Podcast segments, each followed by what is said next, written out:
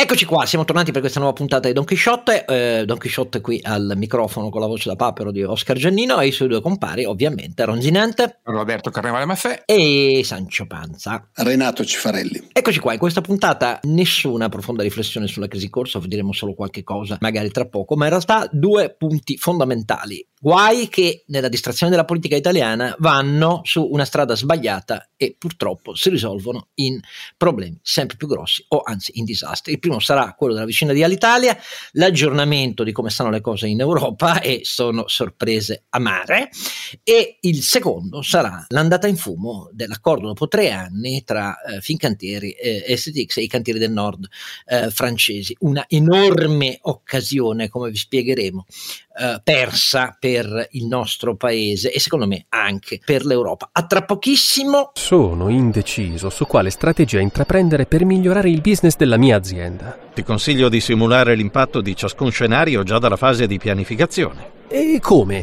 Affidandoti a San Marco Informatica, che ha sviluppato una soluzione basata su algoritmi predittivi e analytics potenziati per il controllo di gestione. Questo ti permetterà un rapido controllo fra i vari possibili scenari e ti faciliterà nella scelta. Scoprilo anche tu su sanmarcoinformatica.com.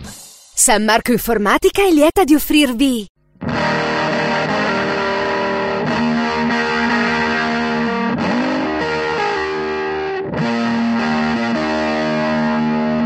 Ed eccoci qua per questi pochissimi minuti di introduzione prima dei due temi che invece approfondiremo con qualche considerazione su quello eh, che sta succedendo, non troppo impegnativa. Mi interessa sapere in primis eh, l'opinione di Renato Cifarelli. Come stai vivendo questi giorni, Renato?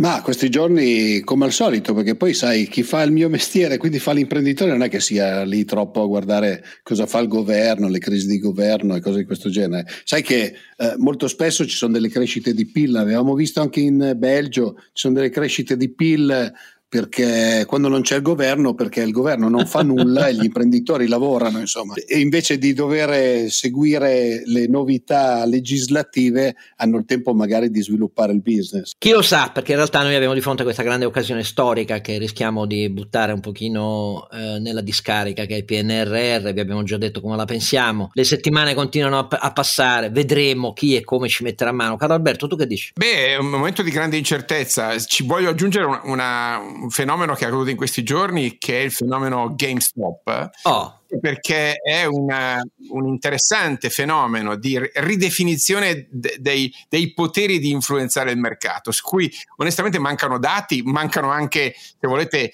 eh, gli strumenti a, a, ai regolatori e alle autorità di garanzia per intervenire eh, in maniera corretta. E abbiamo visto che appunto eh, eh, il, eh, il, caso di questa esplosione del valore di GameStop, una società in grave difficoltà che è stata shortata, cioè è stata messa in vendita eh, allo scoperto da parte dei fondi e che per una reazione da parte diciamo della generazione Z con le piattaforme tipo Robinhood è stata invece rilanciata con prezzi che sono schizzati al di fuori di ogni logica. Ecco, questa battaglia eh, a bassa intensità tra un mondo di eh, investitori distribuiti e i grandi fondi dà, dire, dà, da pensare, anche perché eh, ovviamente qui qualcuno ci lascerà le penne, ma è interessante vedere come eh, il nuovo mercato... Eh, ci lascerà le penne, spieghiamo a chi non, magari non fa... Sì, perché magari perché ha comprato, ha comprato a, a 280 o 500 esatto, dollari. E poi tra chi deve occuparsi di vendere, comprare il sottostante, si crea a un certo punto una tale divergenza che qualcuno ci lascia le penne. Ecco. Esatto, cioè, per lasciarci bene vuol dire fondamentalmente perdere importanti somme di denaro. Ecco, questo non per fortuna nessuno, nessuno eh, morirà per questo. Però eh, eh, la riflessione va proprio sulle autorità di mercato, eh, su una SEC che non ha, la, la SEC è l'autorità di, di controllo, la, la Consob americana, che è il, paradigma di tutte le autorità di borsa del mondo, eh, non è riuscita ancora a, a, governare questo fenomeno. È un, un, segnale importante di come la tecnologia e il coordinamento, in questo caso stiamo parlando di un social media che è diventato attore di investimento simbolico. Fenomeno estremamente interessante che continua la riflessione che stiamo facendo su quanto stanno contando i social media, l'abbiamo visto in politica, oggi lo stiamo vedendo anche in finanza. Io ti dirò che qui ne parlammo già mesi fa e in quel caso la piattaforma era diversa, era Itoro, ma stiamo parlando di una nuova serie di piattaforme a commissione zero negli Stati Uniti che hanno, nella perdita di reddito della crisi del Covid, attirato milioni eh, di eh, piccoli risparmiatori o giovani o giovanissimi nel fare trading. Ecco, nel fare trading, allora io però quando questo meccanismo, che è positivo, commissioni zero, tutto quello che volete, ma genera eh, sul mercato quello che genera attraverso queste piattaforme, c'è un problema regolatorio secondo me imprescindibile perché limitarsi ad assistere significa assistere stando in tribuna alle bolle e le, sulle bolle poi ci, c'è chi ci si fa male eh, perché magari mette pochi soldini perché ha pochi soldini partecipa al giochino e poi può rischiare molto, soprattutto ai tantissimi a basso e bassissimo reddito che sono stati attirati negli Stati Uniti da questo. Tu come la pensi? Beh, eh, la, la, penso eh, come uno che ha sempre paura di interventi ex ante, perché possono comunque distorcere il mercato. Ricordo i tempi in cui in Cina era vietato vendere allo scoperto o in Italia. Ora, per me quel genere di interventi ex ante sono sempre distorsivi. Ciò detto, hai ragione Oscar, eh, dobbiamo anche tutelare, secondo me, la, la, trasparenza del mercato, c'è un bene superiore, al di là di lasciare che le forze di mercato dire, si, si brucino le dita se lo devono fare, c'è un tema di, di tutelare la reputazione del mercato. Le nuove piattaforme senza commissioni abbassano così tanto le barriere all'ingresso che eh, di fatto portano a bordo elementi di grande disturbo. Ecco, capire se questa nuova eh, democrazia finanziaria ha bisogno di nuove regole è un tema affascinante che richiederà riflessione nei prossimi anni. Io dico quantomeno corrispettivi di capitale, ecco. cioè, e lo dico a tutela di chi non ce l'ha i soldi. Eh che poi mm. ce li deve rimettere. Questo è il punto che a me colpisce molto, manchi in tutte le riflessioni. Magari mi sbaglio io. Renato, che pensa?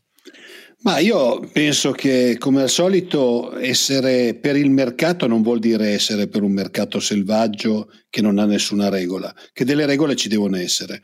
Allora, se noi eh, apriamo troppo il mercato finanziario a persone che non sono esperte nel mercato finanziario, magari sono attratte dal fatto che al primo giro guadagni, no? poi cosa succede? Che diventano i sacrificabili del mercato, nel senso che poi si trovano con in mano il cerino senza neanche essersi resi conto che magari hanno fatto hanno comprato delle cose che si muovevano velocemente, ma alla fine, come dici tu, non hanno neanche il capitale per coprire. Cioè, non dimentichiamoci che poi se viene fatto da operatori professionali è un conto, ma cose come le vendite allo scoperto fatte da persone che non hanno dietro una cosa professionale e, e alti capitali ti puoi fare veramente male. Eh? Rapido giro anche intorno a un altro tema che sta dominando in questi giorni, l'attacco a Big Pharma, piano vaccinale, ci hanno tagliato le dosi, preferite gli inglesi, quelli avevano fatto l'accordo prima, ah no, non è il best effort, eh, dice eh, la casa in questione che è finita nel menù dell'Unione Europea e che prima il governo euro- italiano voleva chiamare in giudizio, poi si è limitato a una diffida, eccetera, eccetera. Carlo Oscar, le case farmaceutiche, gli avvocati ce li hanno bravi. No, no, ma al di là di questo, il tema è appunto no, l- l- il big pharma, basta, questa è la riprova, tutti gli statalisti in Italia ruggiscono su tutti i social. Carlo Alberto. Beh, direi che invece è lo spettacolo del mercato, della competizione, abbiamo avuto decine di, di vaccini lanciati, alcuni di successo, alcuni no, come è normale che sia nella scienza e nella ricerca. Francamente trovo che l'Unione Europea abbia fatto scelte tardive, lo dico con estrema chiarezza, tardive rispetto a, a, a, US e UK, e abbia fatto scelte fortemente influenzate, posso dire, non dico dal protezionismo, ma dalla tutela dei campioni europei, che è un altro tema che dicevamo prima, magari con un po' di chiusura rispetto all'innovazione tecnologica che pure era nata in, in Germania con, con, BioNTech. Quindi per me eh, non è proprio pulitissimo e francamente prima di poter incolpare AstraZeneca di eh, ritardi vorrei capire come è stato gestito il processo di scelta o di non scelta dei vaccini su cui puntare, che ripeto non, non, è, non è stato trasparente, anche se accolgo con grande piacere per la prima volta un'intermediazione europea sui temi della salute. È la prima volta nella storia, ricordo che la salute non è mai stata di competenza europea e questa pandemia invece ha de facto eh, nominato l'Unione Europea attore collettivo in nome per, eh, per, conto degli altri stati. Quindi questo elemento storico rimane al di là delle diatribe, se vuoi, più di dettaglio. Io mi limito in chiusura di questa nostra brevissima introduzione a ringraziare personalmente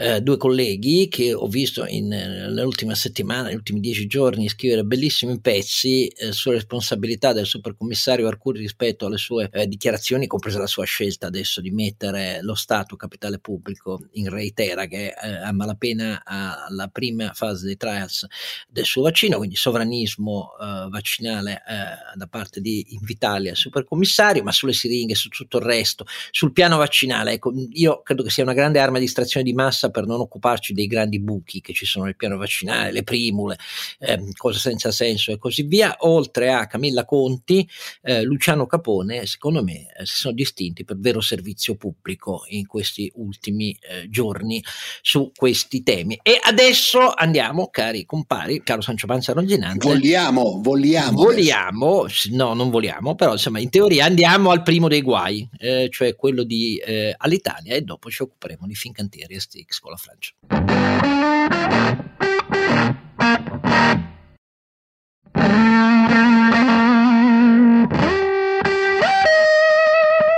Eccoci qui, tornati, tre compari, cioè Don Chisciotte, Sancio Panza. Ah, Renato Cifarelli. Eh, eh bisogna sempre dire. Eh, hai, cambiato, hai cambiato sequenza, dai. Eh, no, eh, ma infatti distratto. volevo sapere se ti eri distratto e naturalmente il nostro ronzinante scalpitone. Caro Alberto, eccomi ancora qui. Stavo allora, pensando, Oscar, sì. a, a, quanto tempo è che non volo? Io sarà dal 1995 che non volo. Che non voli con l'Italia, vuoi dire, di cui parliamo No, lascia perdere con chi volavo, no, ma il fatto di non aver preso un aereo per un anno per me è qualcosa di eh, incredibile. Eh, non da 95, però non esagerare. Allora, questa, questi ultimi giorni sono emersi nuovi particolari sulla grande impresa di trasporto era nazionalizzata con fior di miliardi dalla politica italiana, cioè all'Italia. E vogliamo parlarne con Andrea Giuricini, il professor Andrea Giuricini, lo sapete perché ci segue non solo qui e non solo con noi, ma insomma uno dei fari per quello che riguarda il mercato eh, dei trasporti e della vicenda all'Italia, in particolare da molti anni. Grazie di essere con noi Andrea. Ciao, ciao a tutti. Allora, non vi sarà sfuggito, o se vi è sfuggito faccio una brevissima sintesi di un minuto, eh, nell'ultima settimana sono emerse due cose che hanno una certa particolarità su questo dossier. Vi ricordo che il piano industriale, prima l'abbiamo nazionalizzato, è stato presentato solo lo scorso 10 gennaio dai nuovi vertici, il presidente eh, Lazzarini che è l'amministratore delegato, il presidente Caio. Ma detto tutto questo, in realtà abbiamo appreso che eh, la Commissione europea eh, dice signori ma guardate che la continuità della vostra nazionalizzazione fa pugni come dovreste ben sapere con quello che è la dottrina, la prassi, eh, l'acqui comunitario. Quindi voi dovete cedere tanto per cominciare fa, mi limito a un esempio ma la discontinuità si deve vedere anche cominciando dalla cessione di slot sul mercato eh, sugli aeroporti eh, più satiri delle vostre eh, rotte precedenti cioè eh, naturalmente Milano-Roma, Linate e Fiumicino. Ma non è solo questo, perché poi negli ultimi giorni scambi di battute che danno un'idea di caos, se posso dire. C'è sempre un commissario eh, in Alitalia, ricordatevi, eh, c'è quello che poi deve fare la cessione dell'aviation e occuparsi anche delle cessioni di quegli slot, perché poi c'è anche la Bad Company, vi ricordo. Allora, il commissario, che si chiama Leo Grande, per chi non se lo ricorda, prorompe in una polemica, lancia in resta con la Commissione europea dicendo che scandalo l'Europa, che non ci dà la terza tranche degli aiuti Covid, quelli che ogni mh, compagnia europea, la Commissione ha attribuito attribuito in relazione alle perdite di foratturato nel Covid vi ricordo sempre che queste cose sono in regime di framework eh, ad hoc sugli aiuti di Stato sospesi, ma non si può farlo per le compagnie che perdevano prima da anni e anni come l'Italia. Ma questo abbiamo fatto finta di dimenticarcelo. Il commissario Legrande dice che scandalo. Margaret Vestager, la commissaria europea, risponde subito, dice ma leggo sui giornali che sarebbe uno scandalo, ma questi ne hanno già avuto due di tranche. Io della terza non ho avuto neanche la richiesta. E la cosa incredibile è che il Mise risponde, il Ministero, eh, risponde rimpannucciandosi e dice dicendo, beh, in effetti, caro commissario Leo Grande, noi la domanda non l'abbiamo ancora inoltrata perché tu non ci hai mandato la formalità della richiesta. Questo per darvi l'idea del caos. Ma c'è di più. A quel punto il commissario Leo Grande dice, ma io nel frattempo però ho già chiesto al, al Mise eh, in ottemperanza con quello che ci dice la Commissione europea di poter procedere anche a vendita di asset subito dopo l'aviation. E Mise gli risponde, commissario Leogrande, tu questa richiesta a noi non risulta che ce l'hai mai fatta. Ecco, questo è il quadro da cui voglio partire come potete sapere, eh, già vi ricordate cosa pensiamo dei miliardi pubblici in Alitalia. Ah, aggiungo che il commissario Leogrande dice io veramente il piano industriale l'ho ricevuto solo il 24 di gennaio, cioè lui l'ha ricevuto due settimane dopo la presentazione, il commissario. Eh. Allora, Andrea, da dove vogliamo cominciare? Ultimo dato, Alse Aeroporti ci ha ricordato adesso che nel eh, 2020 abbiamo perso quanti milioni di passeggeri in Italia, Andrea? Circa 140 milioni di passeggeri. Eh, quindi diciamo un numerino piccolo piccolo da questo punto di vista. Eh, ma eh, Oscar, c'è, c'è, innanzitutto un punto molto interessante, il commissario dice di aver ricevuto il piano di Alitalia addirittura dopo Report o, dietro, dopo l'Espresso, perché in realtà era stato pubblicato, se non mi ricordo male, quel piano da Report qualche giorno prima, quindi addirittura diciamo che non è stato neanche, fra virgolette, in grado perlomeno di trovarlo come l'abbiamo trovato noi, perché quel piano è disponibile da, da almeno una settimana, è disponibile eh, su, sui diversi siti internet. E questo è il primo punto. Il secondo punto, Oscar, e siamo di fronte alla più grande crisi di sempre, e qui, e qui invece, come ricordava Aeroporti oggi, e qui invece purtroppo l'unica cosa certa è che c'è grandissima confusione sulla Betco, c'è grandissima confusione sui soldi che eh, la compagnia dovrebbe ricevere per poter rimanere in vita, perché ricordiamo ha praticamente finito i soldi e, e, al tempo stesso c'è anche un grande problema che è quello della ripartenza della Nuco. Quindi in realtà è un casino totale quello che ci si ritrova in questo momento per Alitalia, tutto pagato allegramente dal contribuente italiano, perché qua ricordiamo, ogni giorno che passa la compagnia perde soldi, ha bisogno di soldi pubblici e quindi ogni giorno che passa sono soldi del contribuente. E questo forse a noi che da anni dicevamo che queste soluzioni non avrebbero portato da nessuna parte, forse ci fa arrabbiare di più perché tutto questo significa perdere tempo, ma perdere tempo significa perdere soldi. Beh, io non ho abbastanza parole su questo, eh, nel senso che mi sembra del tutto insensibile la politica a questo tema. Finisce ormai nelle brevi di economia, tutti la considerano una partita risolta, eh, io non so come possa essere risolta, a dirvi la verità, perché eh, come sempre, Carlo Alberto, noi ragioniamo che la Commissione europea tanto sarà buona e ci dirà ok. Beh, diciamo, un po' tutti i paesi hanno aiutato le, le linee aeree in questi in questi mesi difficili eh, eh, la, il trasporto aereo ha vissuto veramente il suo anno orribile. Lo ha vissuto soprattutto nelle tratte internazionali e lo ha vissuto soprattutto in Europa e negli Stati Uniti perché l'Asia è, non dico ai livelli normali, ma insomma intorno al 60-70%. Però, caro Alberto, normale. tutti l'hanno aiutate, la Germania l'ha aiutato massicciamente, però lo ricordiamo per chi se lo fosse scordato, i massicci eh, aiuti e la presenza nel capitale anche di Lufthansa da parte del eh, governo federale corrispondono a diritti zero nella gestione della società. Qui l'abbiamo nazionalizzata. Eh. Sì, hai ragione, l'abbiamo nazionalizzata, infatti volevo dire, c'è, eh, c'è un, un aiuto tattico per superare il, il, momento e c'è una nazionalizzazione che non è un aiuto, è una riappropriazione politica. Ecco, noi abbiamo scelto la seconda strada che è dal mio vista molto peggio perché produrrà l'espulsione di Alitalia dalle reti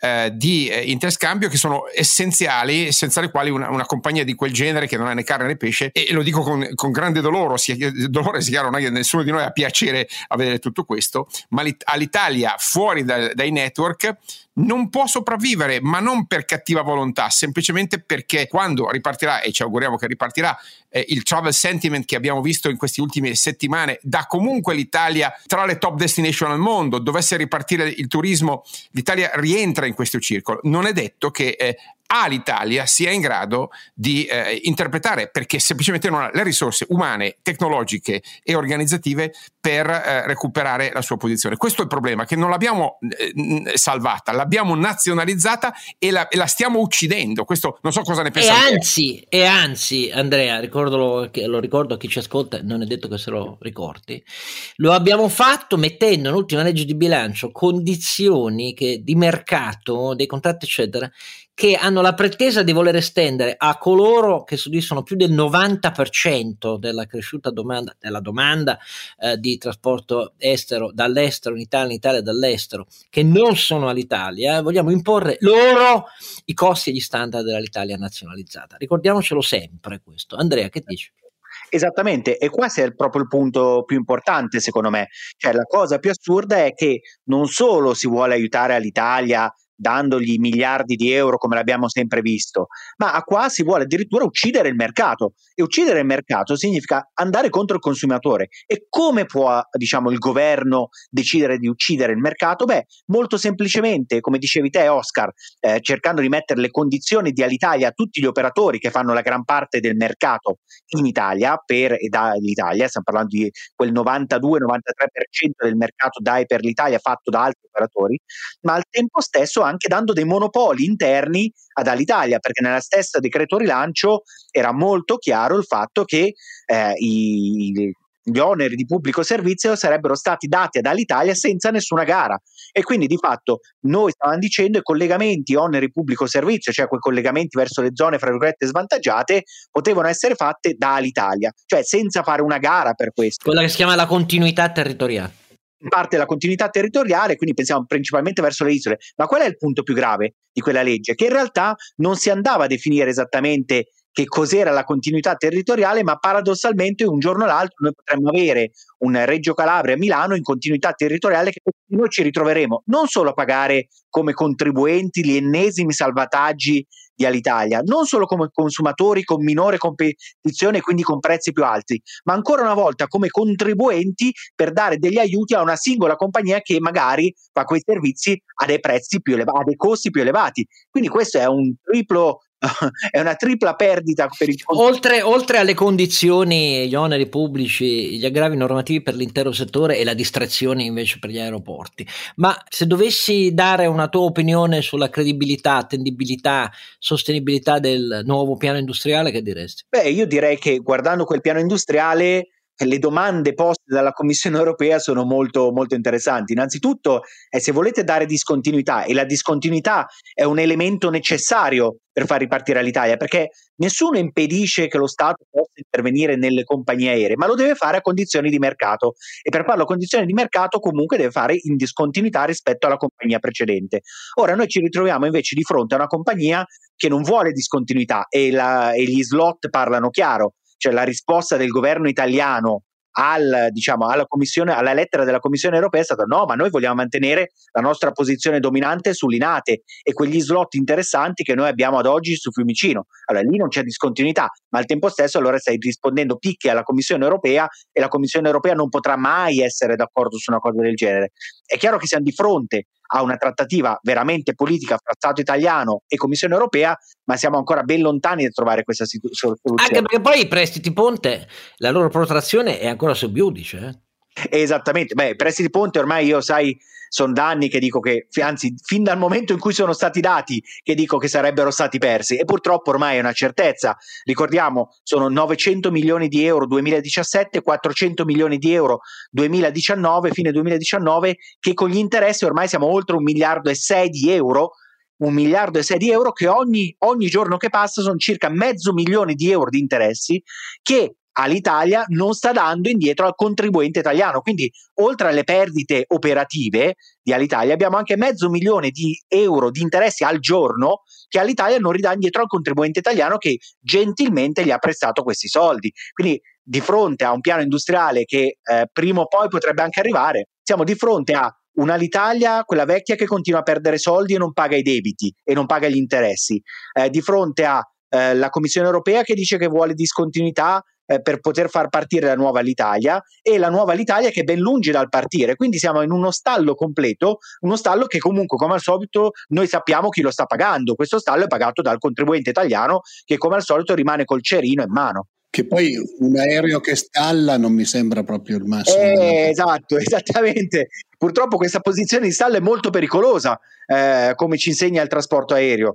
E purtroppo questa situazione di, in, in stallo significa che eh, il commissario Leogrande sta dicendo che diciamo, colui che ha in mano la Betco, la vecchia l'Italia, dice abbiamo finito i soldi e non possiamo pagare gli stipendi. Eh, questo prestito, questi soldi ulteriori che il Mise aveva chiesto di, a, di, far assegnare dall'Italia alla Commissione europea, che ancora non è arrivata questa richiesta, questo significa che secondo me adesso spero di non portare sfiga ancora una volta, ma secondo me qualche altro soldo per l'Italia sarà necessario e se non arriva questi soldi di aiuti diretti Covid ci vorrà bisogno di un altro prestito ponte che verrà perso tanto per cambiare, perché difficilmente la nuova Italia ripartirà nel giro di qualche settimana, cioè a me sembra molto difficile, poi magari mi sbaglio. Andrea, cominciamo a chiamarli prestiti acqua più che ponte, prestiti più esatto. buttati direttamente nelle profondità. Ma che, che aria tira invece per, per, il settore dal punto di vista delle infrastrutture, cioè società di gestione degli, degli aeroporti? Eh, eh, dobbiamo tenere conto che la situazione è tragica per tutti.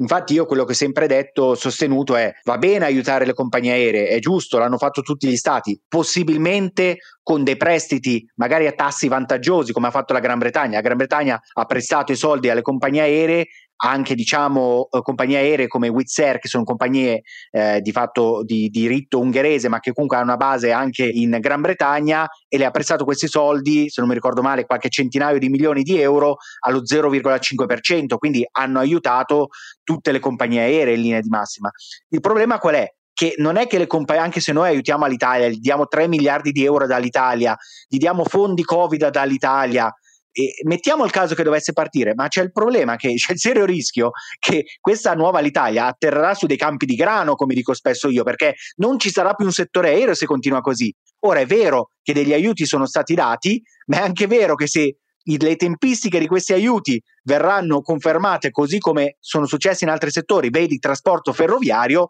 possiamo ben pensare che questi aiuti magari arriveranno nel 2022, quando speriamo tutti che questa crisi sia già finita. Quindi c'è anche questa tematica, bisogna aiutare tutto il settore, bisogna farlo velocemente. Speriamo noi tre, Don Chisciotte, Ronzinante e Sancio Panza, di avervi dato qualche approfondimento. Non c'è neanche questo tema, neanche un po' nel dibattito di che cosa eh, deve fare l'Italia oltre al PNRR non c'è, semplicemente mh, mm, diamo per scontato che sia una questione risolta, invece non lo è per nulla. E tra poco vedremo un altro grande nodo per l'industria italiana che è finito tristemente nel nulla, quello della cantieristica. A tra poco.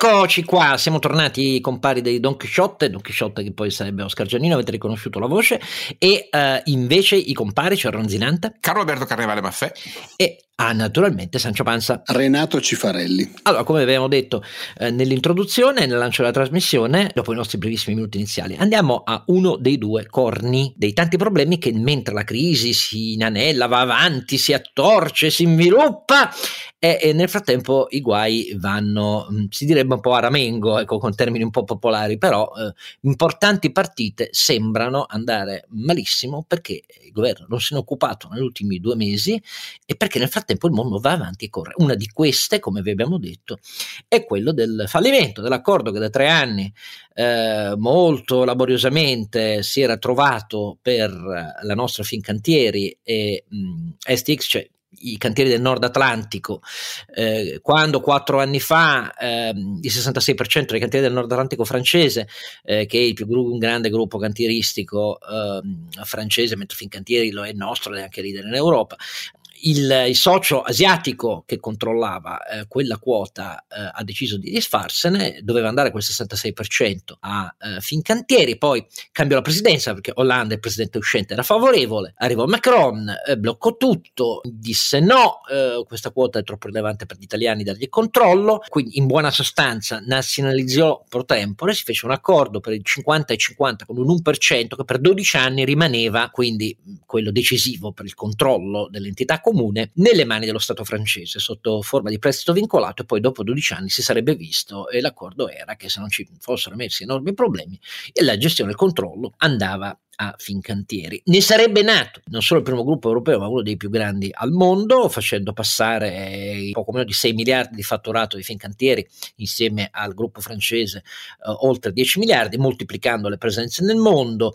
Eh, certo, la cantieristica navale delle crociere ha avuto un brutto voto nella Covid, nella pandemia, ma però eh, in realtà le grandi società croceristiche non hanno dismesso gli ordini che avevano e eh, questi ordini complessivamente erano per 50 miliardi sommando i due gruppi. C'era poi un capitolo a fianco che riguardava anche la collaborazione militare con Naval Group, che è la divisione ehm, eh, dei cantieri francesi che si occupa delle costruzioni eh, militari e in settore navale non abbiamo un campione europeo come Airbus impegnato nella lotta contro gli americani, abbiamo una dispersione tra 12 gruppi nazionali di cantieristica navale militare, il procurement resta soprattutto nazionale, ma ci sono importanti progetti come la fregata Freme che va avanti da molti anni eh, per Fincantiere i pattugliatori d'altura polivalenti, sarebbe stata una cosa ottima. Oltretutto, Fincantieri ha anche un piede eh, attraverso la propria presenza negli Stati Uniti e collaborazioni, per cui si è aggiudicato recentemente un programma di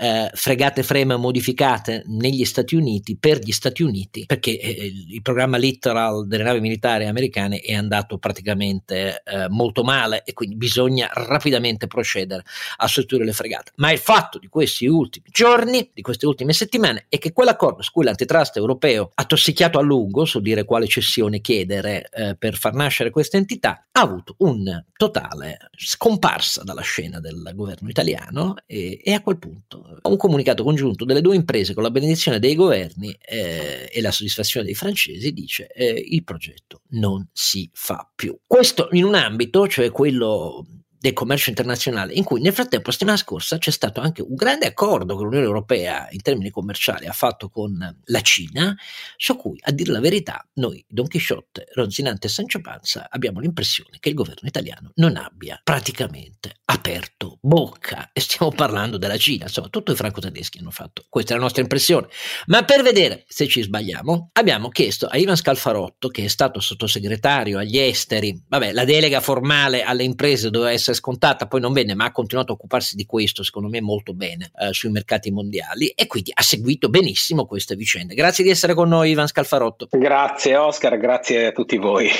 Eccomi allora, qui. cominciamo da um, Fincantieri STX. Che impressione hai avuto? Cioè, è, è giusto così? Era una fine scontata? Oppure la politica qualche colpa ce l'ha?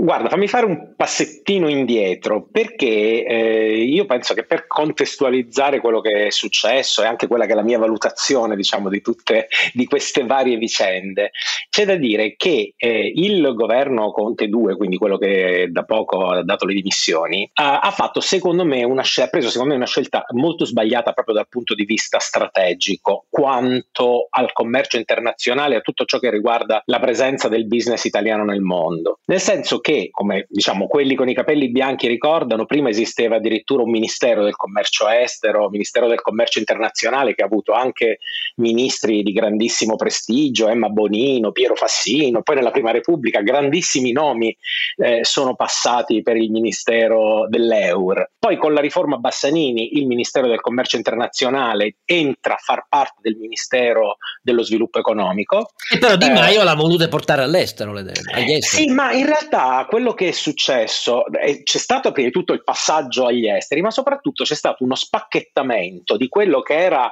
un, una macchina che funzionava, che funzionava bene, che era fatta di tre corpi. Eh, un corpo legato proprio alla promozione del Made in Italy all'estero, un'altra parte legata alle politiche commerciali, quindi riguardava tutto ciò che ha a che fare con le regole del commercio, dazi, accordi commerciali, accordi di libero scambio, barriere non tariffarie, e poi eh, queste due parti sono venute al Ministero degli Esteri, mentre l'attrazione investimenti eh, è rimasta al Ministero dello Sviluppo Economico con eh, le Camere di Commercio Estere. Quindi secondo me si è scardinato un sistema che guardava al business italiano nel mondo da un punto di vista olistico e che, an- e che rappresentava anche l'Italia e che aveva sia la proiettività oltre l'ambito regolatorio che l'attrattività, invece così le abbiamo separate.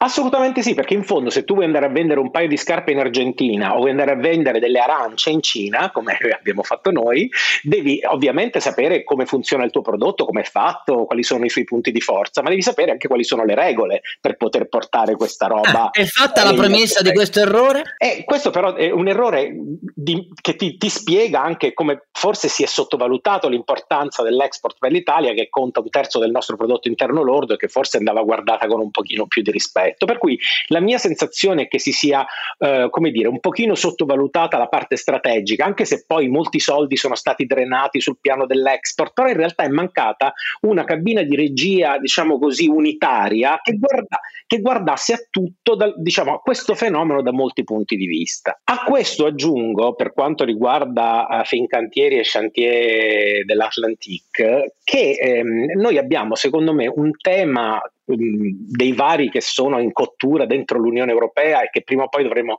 eh, deciderci a, guard- a, guardarci dentro, che è eh, il tema dell'antitrust. Noi abbiamo una commissaria antitrust, la Vestager, che è una tostissima. tostissima, che però difende un principio che è il seguente, difende un, diciamo, evita che si creino monopoli all'interno dell'Unione Europea, però probabilmente, secondo me, non consideriamo a sufficienza il fatto che nell'interesse dell'Unione Europea c'è certamente che non si creino dei monopoli, che si preservi la concorrenza all'interno del mercato unico. No, se questo impedisce la nascita di eh, sì, esatto. soggetti che possano giocare come players nel mercato mondiale. Eh. Precisamente, il problema è che noi oggi dovremmo, e tra l'altro nel commercio l'Unione Europea lo fa perché il commercio internazionale è una cosa che l'Unione Europea ha, ha, diciamo, ha preso nelle sue deleghe, diciamo, dal punto di se ne occupa da, da sola. Noi non, non, firmiamo accordi di libero scambio, lo fa l'Unione Europea per noi. Però proprio qui, secondo me, noi scontiamo questa eh, diciamo, durezza nella, nella preservazione della competenza nel mercato unico, dimenticandoci che oggi dobbiamo confrontarci con gli americani, con i cinesi, con gli indiani e con tutta la competizione globale.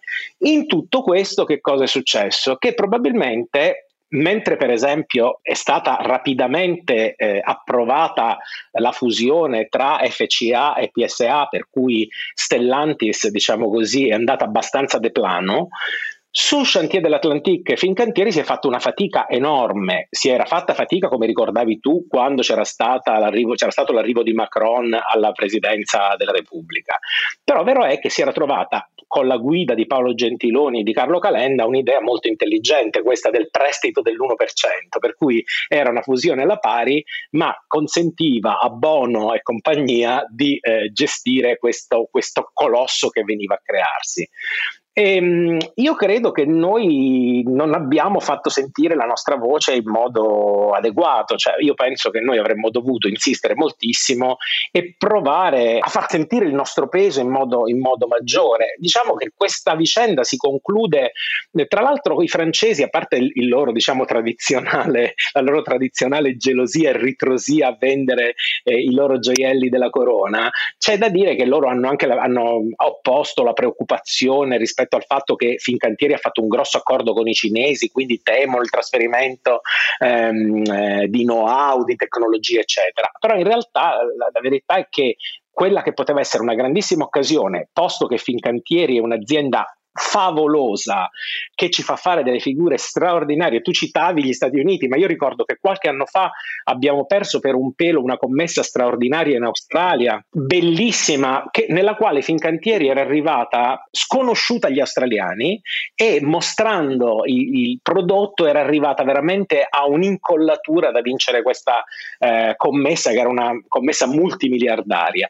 Per cui eh, se noi fossimo riusciti a dare a Fincantieri anche questa ulteriore potenza di fuoco, io penso che avremmo avuto una protagonista assoluta nei mercati mondiali e secondo me a me dispiace un po' vedere sfumare questa opportunità e mi dispiace anche che sfumi un po' nel silenzio generale, no? perché non se ne parla granché Ivan, eh, però se posso su questo punto, sì. Eh, c'è il caso di inserire anche un altro eh, tassello che è la politica estera, perché quando parli di commesse di questo genere qui, l'altro eh, elemento da mettere sul tavolo in termini negoziali è che finché l'Unione eh, Europea non ha una politica estera comune è difficile che nascano campioni europei che facciano questa sintesi, come da sempre fa l'America e, e, come hanno sempre fatto individualmente Francia e Inghilterra sul tema per esempio delle applicazioni militari. Quindi eh, per completare il tuo quadro di una disfunzione se vuoi, istituzionale sia a livello italiano, l'hai segnalata bene, sia a livello europeo, secondo me eh, dovremmo capire che l'export di alcuni prodotti, alcune tecnologie, fatemi dire, strategiche e istituzionali, non potrà funzionare se l'Europa ha ancora un atteggiamento un po' narcisistico, cioè guarda al suo interno, e non coordina la sua posizione geopolitica con la sua posizione industriale. Non so cosa ne pensi. Eh, sono completamente d'accordo e tra l'altro eh, l'Europa dovrebbe imparare da se stessa, perché come dicevo prima, il commercio internazionale invece è eh, diciamo competenza dell'Unione Europea e il commissario al commercio è un personaggio che ha una grandissima influenza, un grandissimo potere. Io eh, ho avuto la, la, l'avventura di essere presente alla uh, undicesima ministeriale del WTO che si fece nel 2017 a Buenos Aires e posso assicurarvi che quando si alzava la commissaria Malmstrom e parlava in plenaria a nome di 500 milioni di persone, l'Europa l'ascoltavano tutti cosa che purtroppo il nostro commissario, diciamo l'alto rappresentante per la politica estera e la difesa, Borrell, attualmente, Mogherini in precedenza, non, non può fare. E, eppure vediamo la differenza perché noi quando andiamo a trattare gli accordi di libero scambio e ci sediamo al tavolo col Canada, col Mercosur, col Vietnam, con la Corea e ci sediamo come un mercato così grande o quando discutiamo di dazi con gli Stati Uniti su Airbus, Boeing, noi abbiamo la possibilità di far paura agli Stati Uniti. Quando noi diciamo guarda che se tu metti i dazi a noi, noi mettiamo i dazi a te, il tema di avere prodotti americani che si chiudono virtualmente a un mercato di 500 milioni comporta che gli Stati Uniti ti guardino con rispetto. Io voglio fare solo un'osservazione, mentre quello che ha detto Carlo Alberto vale di più naturalmente per la cantieristica militare, cioè per le piattaforme e poi per ogni paese in realtà i sistemi a bordo sono un procurement diverso dalle piattaforme, questo è il punto, dalle centrali di combattimenti al sistema di elettronica, eh, radaristica, sensori eccentrici e così via. Però detto tutto questo, quello lì vale molto di decisivo. Per la croceristica il problema è che questo è un errore proprio per l'Europa, perché grandi, la realizzazione di grandi navi da crociera ehm, italiane e anche francesi è caratterizzata dal fatto di avere negli anni maturato un punto di forza, questo punto di forza è soprattutto su non solo gli arredi interni, ma insomma il comfort e il lusso, però anche senza eccedere nel prezzo di realizzazione, oltre che la sicurezza, che è un aspetto altro fondamentale. Ma il problema è che questa posizione di forza maturata negli anni, negli ultimissimi anni, e per effetto del reshoring asiatico che è in corso, che è forsennato, ecco, i cantieri asiatici hanno recuperato molte di quelle posizioni. Quindi questo è un errore sul mercato mondiale, non far nascere la cosa italo-francese. Io non ho visto dal governo spendersi in questi ultimi due mesi, al momento decisivo in cui la cosa si avviava a saltare, delle considerazioni, né nel dibattito pubblico, e per quello che ne so io, neanche riservate sul dossier. Sembrava che diceva, vabbè, oramai non è andata, non è andata, come se fosse nulla, e invece non lo è per l'impatto che ha eh, questo segmento nel mercato mondiale. Questo è quello che penso io, però Continuiamo su questo aspetto della politica estera, andiamo sull'accordo Europa-Cina, eh, Scalfarotto, perché in quello io non ho visto il governo italiano dire neanche bah, anche i giornali italiani l'hanno registrato, ma sì, la risposta europea sulla Cina, l'amministrazione Trump, che ormai non c'è più, però nel merito la posizione italiana qual è stata? Ah, Oscar, fammi dire che la politica estera, tornando a quello che diceva Carlo Alberto, è poi importante perché quando noi diciamo farsi sentire, se tu sei autorevole in politica estera, è importante perché certamente è importante la posizione del ministro dello sviluppo economico. Se però il ministro degli esteri ha una sua riconoscibilità, una sua autorevolezza, questo aiuta molto. Eh, e purtroppo noi abbiamo, a proposito di Cina, un grande, una grande macchia sul nostro abito bianco che è lo sciagurato accordo, il famoso MOU firmato eh, dal governo giallo-verde, che è stato un disastro sia dal punto di vista politico perché ha spiazzato i nostri alleati, ha, ha creato una serie di punti interrogativi eh, sulla nostra propria collocazione e poi piano, sul piano commerciale non ha reso niente, nel senso che la nostra bilancia commerciale dopo la firma dell'MOU con la Cina è addirittura peggiorata. Quindi è stato diciamo, un vero e proprio suicidio. Il giorno dopo la firma eh, in Italia del, dell'MOU, eh, il presidente Xi Jinping è andato a Parigi a comprarsi 300 Airbus senza ness- la firma di nessun accordo. E quindi questo secondo me è stato un ulteriore elemento pesante. Sul, sull'accordo oh, investimenti con la Cina, questo era un accordo che io seguivo da tanto tempo sott'occhio perché se ne parlava da molto e si sapeva che i tedeschi volevano chiuderlo se possibile durante la loro presidenza.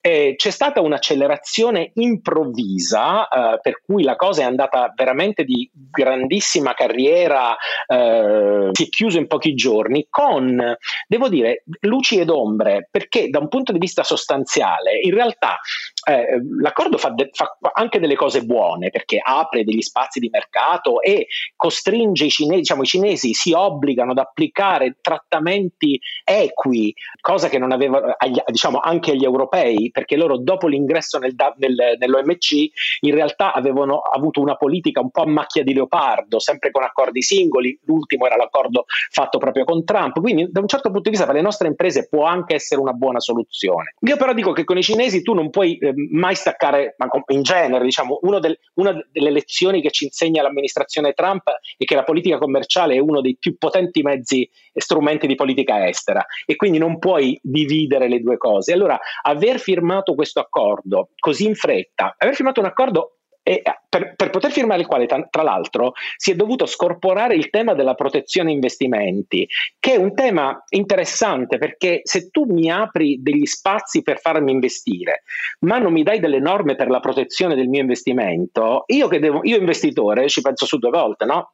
E, ehm, quindi è un accordo un po' monco perché questo pezzo della protezione è rimasto fuori e poi che viene firmato in un momento di una qualche tensione politica con i cinesi per ragioni legate ai diritti umani, Hong Kong, gli, le, le, le, minoranze vessate. Eh, eh, io ti dico solo che l'intervento che ha fatto Xi Jinping a Davos L'anno scorso era stata una cosa ridicola la fiera della globalizzazione e vabbè, ma parlava rispetto alle guerre bilaterali. In realtà loro con le guerre bilaterali ne hanno giovato e quest'anno è stato di una violenza contro l'amministrazione Biden totalmente multipla rispetto ai toni che avevano riservato a Trump, ma l'appello anzi la diffida agli europei.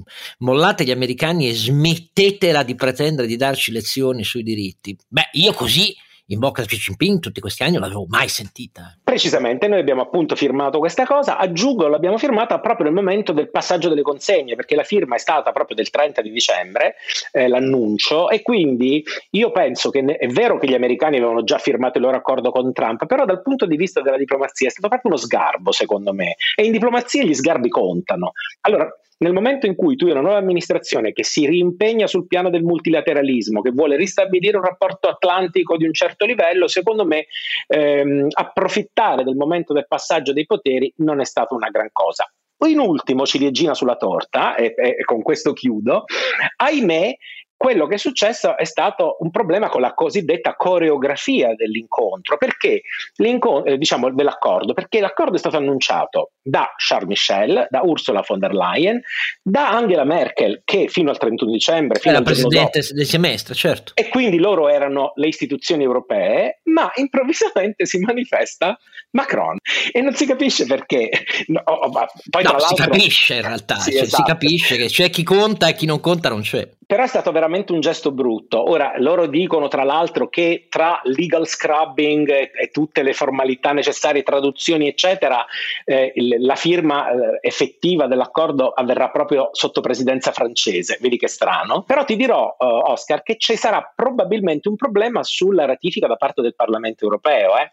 Cioè, c'è un grosso ostacolo che è rappresentato proprio da questo. Però certo, noi siamo spariti, siamo pur sempre... Anche non esset, cioè abbiamo avuto l'impressione l'impressione che la, l'hanno firmata, noi siamo membri dell'Unione, sì, ma boh, però... Boh, e avendo, eh, siamo firmatari dell'MOU famoso, per cui a, ai cinesi, i quali, ripeto, dopo la firma dell'MOU non hanno acquistato più italiano, ed essendo un'economia pianificata, uno potrebbe anche pretenderlo, diciamo, ehm, e in più eh, noi che dovremmo essere gli alleati, diciamo, la perla della corona eh, del, del, del, della Cina, invece siamo stati sostanzialmente ignorati. Però questo ci ci dice anche in termini dei rapporti con l'Unione Europea, che sono quelli che devono approvarci il recovery plan, che il governo uscente, in quanto a peso specifico rispetto esatto. all'Unione Europea, probabilmente non era dove doveva stare. Eh lo so, ma del resto l'europeismo di facciata, dopo essere stati alla testa del governo sovranista anti-europeo, anche questo ha il suo peso agli occhi del mondo. E in Italia pare di no, però all'estero certe cose se le ricordano. Io ho una allora, tecnica ancora per, per Ivan, se posso, molto rapida che è eh, la prevalenza del trades in goods versus trading services della eh, posizione estera dell'Europa. E sono molto preoccupato perché con l'uscita della Gran Bretagna noi perdiamo una quota importante di export di servizi e, eh, e l'export dei servizi è l'unico che regge alle guerre eh, e però ha bisogno per esempio di un quadro di eh, rule of law molto chiaro, cosa che per esempio in Cina non, non sempre c'è. Allora, riusciamo a ribilanciare eh, la, la, culturalmente, oltre che industrialmente, la quota di servizi eh, che riusciamo a esportare, perché non è nelle corde né della Germania né dell'Italia, che sono molto orientati ai beni, eh, era nelle corde, lo è sempre stato de, degli, degli, inglesi, in parte dei francesi, ma non del, eh, de, dell'asse italo-tedesco. Abbiamo speranze su quello di avere uno scenario un pochino più bilanciato, secondo te, Ivan? Eh, io devo dire che la mia perplessità rispetto a questo accordo un po' monco con i cinesi derivava anche da questo, perché la mia preoccupazione era che un accordo oh, non ideale, perché Faccio un altro esempio, dentro l'accordo sono impegni molto generici alla ratifica di, di trattati dell'Organizzazione Inter- Internazionale del Lavoro eh, e quindi contro lo sfruttamento, che poi è anche una forma di dumping che naturalmente rende la merce cinese più competitiva della nostra. E il mio timore era proprio che firmare un accordo parziale significasse mettere nero su bianco una realtà imperfetta e poi rimandare alle calende greche eh, tutta una serie di altre questioni. Faccio un altro esempio. Noi abbiamo con la Cina un, uh, enorme, un'enorme questione sulla tutela della proprietà intellettuale, anche quella, no? E, e, tra le altre cose voglio ricordare un, un'ulteriore questione che, che, che, ha creato problemi all'Italia, perché quando si è dovuto nominare il nuovo direttore generale della, eh, organi- della WIPO, dell'Organizzazione Mondiale della Proprietà Intellettuale, uno dei concorrenti il finalista era cinese e che era contro un singaporeano e tutti i, i, paesi occidentali erano a favore del candidato di Singapore, noi italiani abbiamo molto balbettato e, e, e, tutti ci guardavano strani perché dicevano ma come potete mai pensare voi italiani che avete un problema di proprietà intellettuale così enorme con la Cina di votare per un cinese è come mettere Dracula al centro trasfusionale no? e quindi noi sì. abbiamo fatto anche l'accordo con Alibaba che è una delle piattaforme maggiori per la diffusione delle copie e eh. abbiamo fatto un accordo quadro con Alibaba. Quindi... Eh, fatemi dire una cosa a questo proposito. Io, tra l'altro, non voglio neanche poi passare per un nemico della Cina, perché io, essendo uomo di business, penso che la Cina sia un mercato no, no, straor- straordinariamente interessante. L'abbiamo ricordato nel, nel, penultimo podcast: il, il, quarto trimestre di Volkswagen ha fatto il più grande cash flow della storia di Volkswagen eh, nel 2020, tutto in Cina. Quindi chi non c'è lì, eh, auguri. Ecco. Ma vi, ti dirò, tu Oscar forse lo ricordi, nei miei 24 mesi al mese io sono andato 11 volte in cinema in un anno e mezzo, ma perché penso che noi dobbiamo assolutamente andare lì e fare un buon lavoro. Dopodiché, secondo me, non dobbiamo confondere che cos'è un business partner da che cos'è un amico e un alleato. E invece io credo che una certa inesperienza di politica, di politica estera che ha avuto il, il, governo, il governo Conte 1, ma anche il governo un po' Conte 2,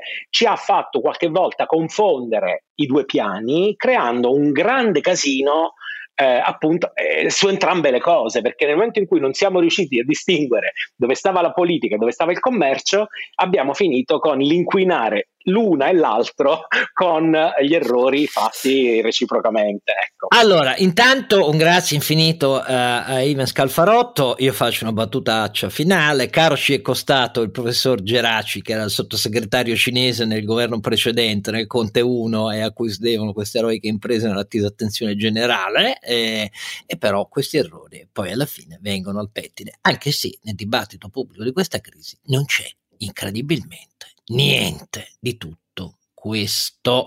Grazie a Ivan Scalfarotto e uh, oltre a lui salutiamo, uh, salutiamo naturalmente anche il nostro Ronzinante e il nostro Sancio Panza. Grazie. Grazie a voi. Ciao. Offerto da San Marco Informatica, soluzioni e servizi a supporto del controllo di gestione. Simula l'impatto di ogni strategia sull'intero business già dalla fase di pianificazione. Scopri di più su sanmarcoinformatica.com.